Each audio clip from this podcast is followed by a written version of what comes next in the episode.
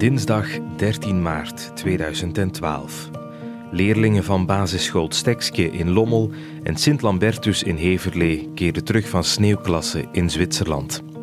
Rond 9 uur s avonds verongelukte bus in een tunnel ter hoogte van de stad Sierre. De tol is bijzonder zwaar. 22 kinderen en 6 volwassenen komen om. Vlaanderen wordt de volgende ochtend wakker met het vreselijke nieuws. En zo'n nieuws brengen, dat maakte ook op ons een diepe indruk. Ik ben Kirsten Simons en deed mijn allereerste shift als eindredacteur voor Radio 2 Vlaams-Brabant. En ik ben Daan Masset en presenteerde ook toen het ochtendprogramma bij Radio 2 Limburg. Het hele land was triest. Er volgden drie dagen nationale rouw, vlaggen hingen halfstok en aan de getroffen scholen werden massa's knuffels, tekeningen en bloemen neergelegd. In deze podcast praten we met enkele mensen die het drama van dichtbij meemaakten. Mensen die geraakt zijn, maar die zich ook verbonden voelen. Mensen die het verdriet van Sierre voor altijd meedragen.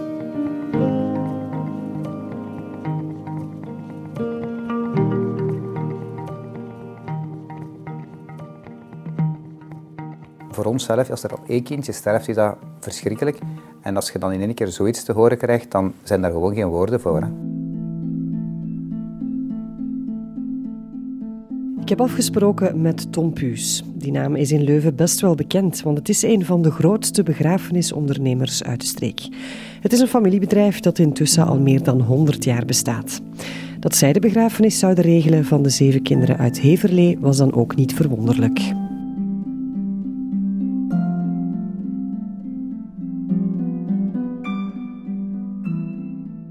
Het morgens liep onze wekker af en dan horen we altijd zo het nieuws en hoorden we dat dat gebeurd was. Op dat moment dachten we, ja, waarschijnlijk gaan we wel een van die kindjes moeten begraven als ze daar gestorven zijn. Toen was dat nog niet duidelijk, maar we hoorden wel hoe dat het nieuws gebracht werd, dat het toch wel heel ernstig was. Maar we hadden nooit gedacht dat we al die kindjes zouden begraven. En we proberen elke uitvaart zo mooi mogelijk te verzorgen. En natuurlijk, als je dan bericht krijgt dat er zo'n kindje sterven, is dat iets wat je je niet kunt voorstellen. Hè. Op een bepaald moment hoorden we wel dat er mensen van Leuven waren en kregen we telefoon van de politie van Leuven en die vroegen, kijk, die ouders zijn allemaal hier, kan je tot hier komen? Maar ik herinner me nog zo goed dat ik daar kwam, kwam toegereden en dan kwamen er van die ouders die, dat je samen met binnen stapt en op, op zo'n moment dan denkt, oké, wat moeten we hier gaan doen? Je bent ontroerd, Tom. Ja. Ik had me nogthans voorgenomen van die ontroerd te zijn. Je komt daar binnen, al die ouders zitten daar met hun verdriet en je, moet voor heel die groep beginnen te praten en direct heel praktisch zijn. En dat was ongelooflijk dat die ouders zo praktisch en rustig konden denken en dat die zo verdraagzaam naar elkaar toe waren. Dat was eigenlijk, ondanks dat verdriet, was dat mooi dat die dat allemaal zo samen konden beleven en dat die zo samen hadden van ja, we staan er samen voor, we gaan dat samen doen. Ja, en toen werd er onmiddellijk gevraagd, oké, wanneer mogen wij ons kinderen komen groeten? En dan zeiden we, ja, we hebben in Heverlee twee ruimtes, maar normaal gezien als er een, een, iemand sterft en mensen verliezen een kindje, mogen die van ons zoveel komen als ze willen en mogen die zo lang blijven als ze willen. En dan proberen we wel de andere ruimte te gebruiken. Maar nu moesten we tegen die ouders zeggen, jullie mogen wel komen groeten, maar jullie zijn niet alleen. Hoe gaan we dat praktisch afspreken? En daar nam direct een politieagent een bord en die schreef daar de uren op. Oké, uh, wie kan, komt er om dat uur? Jullie blijven... Uh, een kwartiertje van dat uur tot dat uur en jullie blijven een kwartiertje van dat uur tot dat uur. En dat werd direct heel praktisch aangepakt en iedereen was daar ook bereid voor, voor dat zo te doen. Die kwamen toe, die kwamen groeten, eh, die steunden elkaar, die gingen door, de andere mensen gingen door. Dus dat was echt mooi voor te zien dat dat eigenlijk kon. Voor, allez, ik denk dat voor die ouders dat die dat ook allemaal niet beseften. Dus die, die moeten op dat moment vooral geholpen worden. En wij als begrafenisondernemers, wij moesten op dat moment onze emoties opzij zetten. Want uh, wij, die mensen hebben er ook niks aan als wij op dat moment emotioneel zouden zijn. Wij wouden hun graag helpen en we wouden graag dat dat professioneel geregeld werd en dat, dat die mensen aan ons ook steun hadden en dat die konden vragen wat ze graag wouden vragen.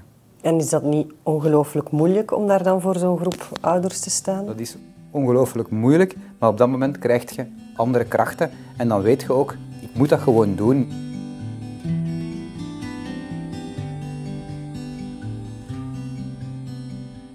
Alle medewerkers die waren direct bereid voor, voor alles te doen voor die mensen.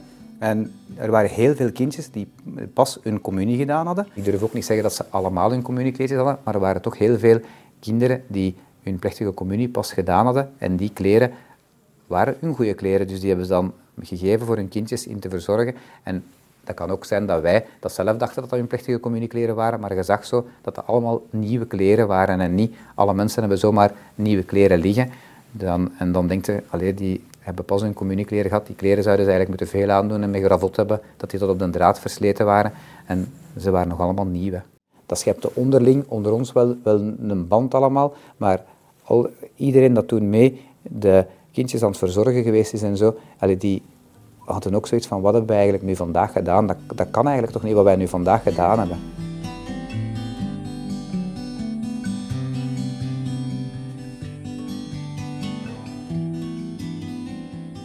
De ouders beslissen om één uitvaartplechtigheid te organiseren voor de zeven kinderen samen. Die vindt plaats op 22 maart in de Sint-Pieterskerk in Leuven.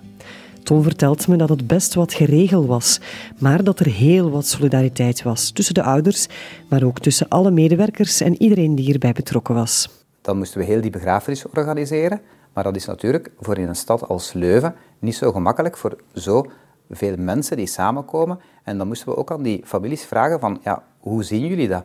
Als jullie dat allemaal samen gaan doen, hoeveel mensen gaan er van jullie familie komen? Want ze konden ook niet heel hun familie vragen, want dan, dan was de kerk te klein.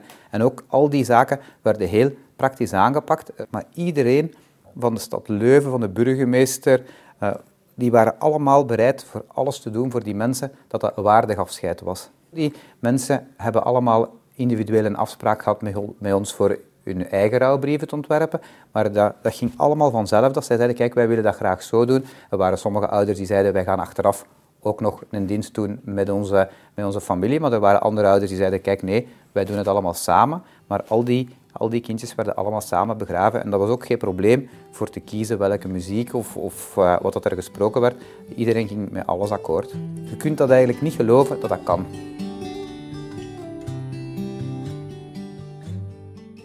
op het moment als we hier met, de, met al die ceremonieauto's achter elkaar vertrokken, dan uh, had je zoiets van, wat gaan we eigenlijk nu toch doen? Dat um, was onwezenlijk, uh, maar uh, dan op dat moment denk je, we gaan dat proberen zo goed mogelijk te doen. Al die ouders die verzamelden ook in Heverlee, daar moest ook weer een heel schema gemaakt worden, wie in welke auto moest geplaatst worden.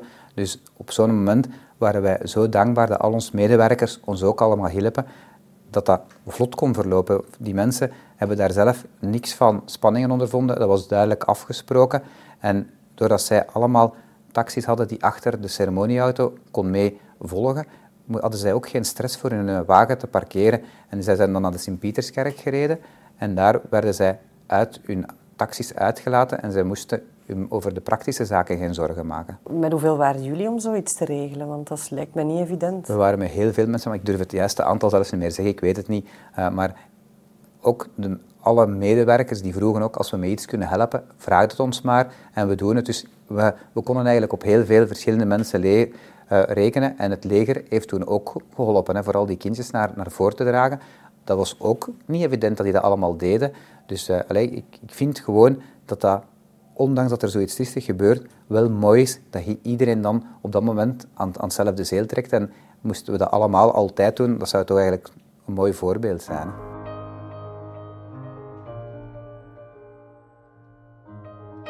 Je hebt hier ook een, uh, ja, het, het, het rouwkaartje eigenlijk van de, de, de zeven kinderen samen.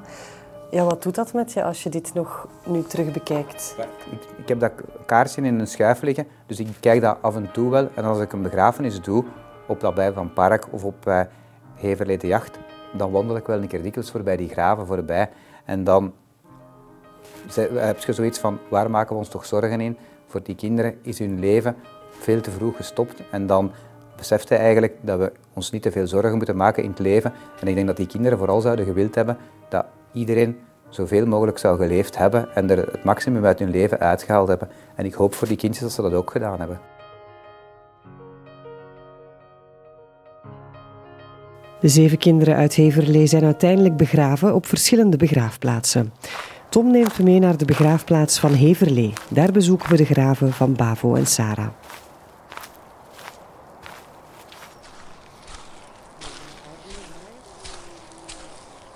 Ze krijgen ook regelmatig bezoek, heel veel mensen die hier komen en die de vraag stellen, ah, waar liggen die ergens begraven? Dat, ik denk dat er heel veel mensen aan hun denken. Wat ik daar zo mooi aan vind, is dat dat eigenlijk wel een heel vrolijk graf is. Absoluut. Het graf ernaast ook.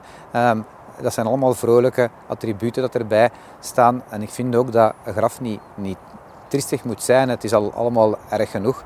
Dus uh, je ziet ook wel dat die vol met levensvreugde zaten. Hè.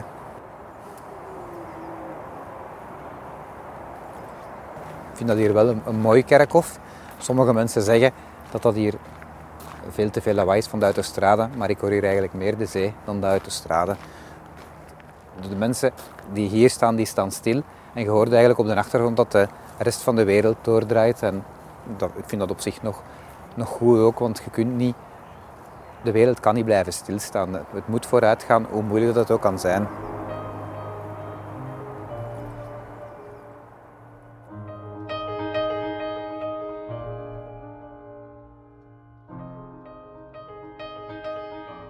Ik vermoed dat er al een verschil is tussen een kind begraven en een volwassene begraven. Absoluut. En hoe is dat dan om zeven kinderen te moeten begraven? Nu, één kind begraven, je kunt niet zeggen dat dat minder erg is dan zeven kinderen, want dat één kind dat je begraaft is ook een kind van, van ouders en dat heeft ook een broertje of een zusje. Dus voor die mensen maakt dat eigenlijk geen verschil uit dat er zeven kinderen begraven zijn. En voor sommige mensen die hun kindje verloren hebben, die krijgen daar achteraf geen aandacht meer over. En daar wordt nu meer over gesproken. Dus ik vind dat voor die mensen dat dan een kind verliezen ook wel heel erg, want voor hun is dat ook een jaar later of tien jaar later. Maar uh, ik denk elk kind dat je, dat je begraaft, dat dat heel je carrière bijblijft. En als je nu die ouders terug tegenkomt, dan heb je met elkaar een speciale band. Um, en voor die mensen terug te zien, ja, het is misschien raar voor dat het klinkt, maar, maar soms zijt je, zijt je blij. Op een bepaald moment zei, zei een van die ouders tegen mij, ik voel een echte pijn in het begin. Als mijn, als mijn zoontje gestorven was, voel ik een fysieke pijn. En nu kan ik die pijn niet meer voelen. En ik zou die graag nog een keer willen opgewekt hebben, dat ik die pijn zou voelen. En dan dacht ik, allee, hoe, hoe erg is dat eigenlijk? dat je, maar dan, dan zie je ook wel dat die fysieke pijn wel afneemt. Maar voor die mensen, die gaan elke dag aan, aan hun kinderen denken. En die gaan daar niet één keer, maar, maar meerdere keren. En we kunnen nu wel spreken, maar voor hun, zij zitten er wel alle dagen mee. Hè. Maar hoe ik het begrijp, hebben jullie toch een zekere steun kunnen geven dan? We hopen dat. Dus uh, natuurlijk, als begrafenisondernemer, wij kunnen proberen alles zo goed mogelijk te laten verlopen. Maar het liefst van alles zouden we die kindjes teruggeven, maar daar kunnen we niet voor zorgen. Hè. En dan um, hopen we dat, dat we alles gedaan hebben wat dat we konden doen. Dus uh, dat is het enige wat we kunnen, kunnen hopen, dat we die mensen zo goed mogelijk geholpen hebben met, met hun verdriet en dat ze zelf daar geen wranggevoel over iets zouden hebben. Ja, want is dat voor jezelf niet moeilijk of kan je makkelijk de knop omdraaien? Ik denk als, als je begrafenisondernemer zei, dat het moet op het moment zelf moeilijk zijn, maar dat je ook wel moet beseffen dat het leven kort kan zijn en dat je je niet in alles zorgen moet maken. En dat, op die manier kun je dat wel een plaats geven, maar ik denk als u dat niks zou doen, dat je beter een ander beroep zou kiezen.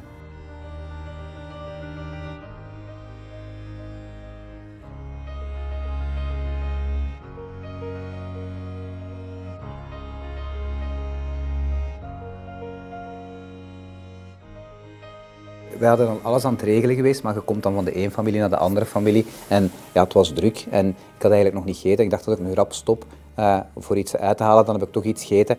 Ik, ik stopte rap aan het frituur voor iets gaan te halen. Ik kwam direct kameraden af van, amai, dat moet toch ook erg zijn, wat gaan we doen zijn? En op dat moment belde mijn zoontje voor te zeggen dat ze een tand uit was. En allee, ik vond dat toen, ik was toen zo aangedaan en ik stond in die frituur echt te janken. En allee, dan denk ik, ja, eigenlijk is dat onnozel, want die ouders zijn hun kindje kwijt. Maar ik was eigenlijk dankbaar dat ik mijn zoontje op dat moment hoorde en dat hij toen, allee, ja, die mensen gaan geen telefoon meer krijgen. En dat is, allee, ik vond dat toen zo, allee, dat is zo'n moment dat ik nooit zal vergeten. Als je daar nu op terugkijkt, um, heeft dat een zekere invloed gehad op jouw werk of manier van leven of op jouw persoon? Ik denk dat wel, omdat mijn dochter die vertrok het jaar nadien op, op skivakantie. Dan kregen we een brief mee. Willen jullie graag dat ze met een bus gaan of dat ze met een trein gaan? Ik vond dat een, een zinloze vraag, want er kan even goed iets gebeuren met een bus of er kan even goed iets gebeuren met een trein. Dus ik, had zoiets van, ja, um, het liefst van al zou ik graag hebben dat ik ze hier in een glazen stolpje kan zetten en bij mij kan houden, maar dat gaat toch niet. En, en dat zou ik ook niet willen, want je moet nog altijd durven leven. En ik heb dat toen niet ingevuld.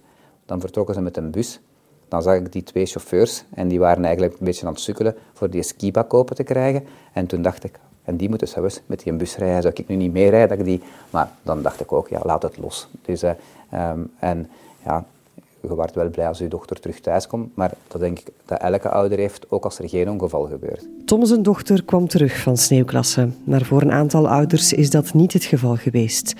Tom leeft nog altijd met hen mee en zal de dagen na het busongeval nooit vergeten. Ja, ik, er was zo een van die verhalen dat ik op een moment uh, een jongetje kwam vertellen en die zei, uh, normaal gezien zat ik uh, van voor in de bus en jij van achter. En we hadden op een bepaald moment afgesproken voor te wisselen.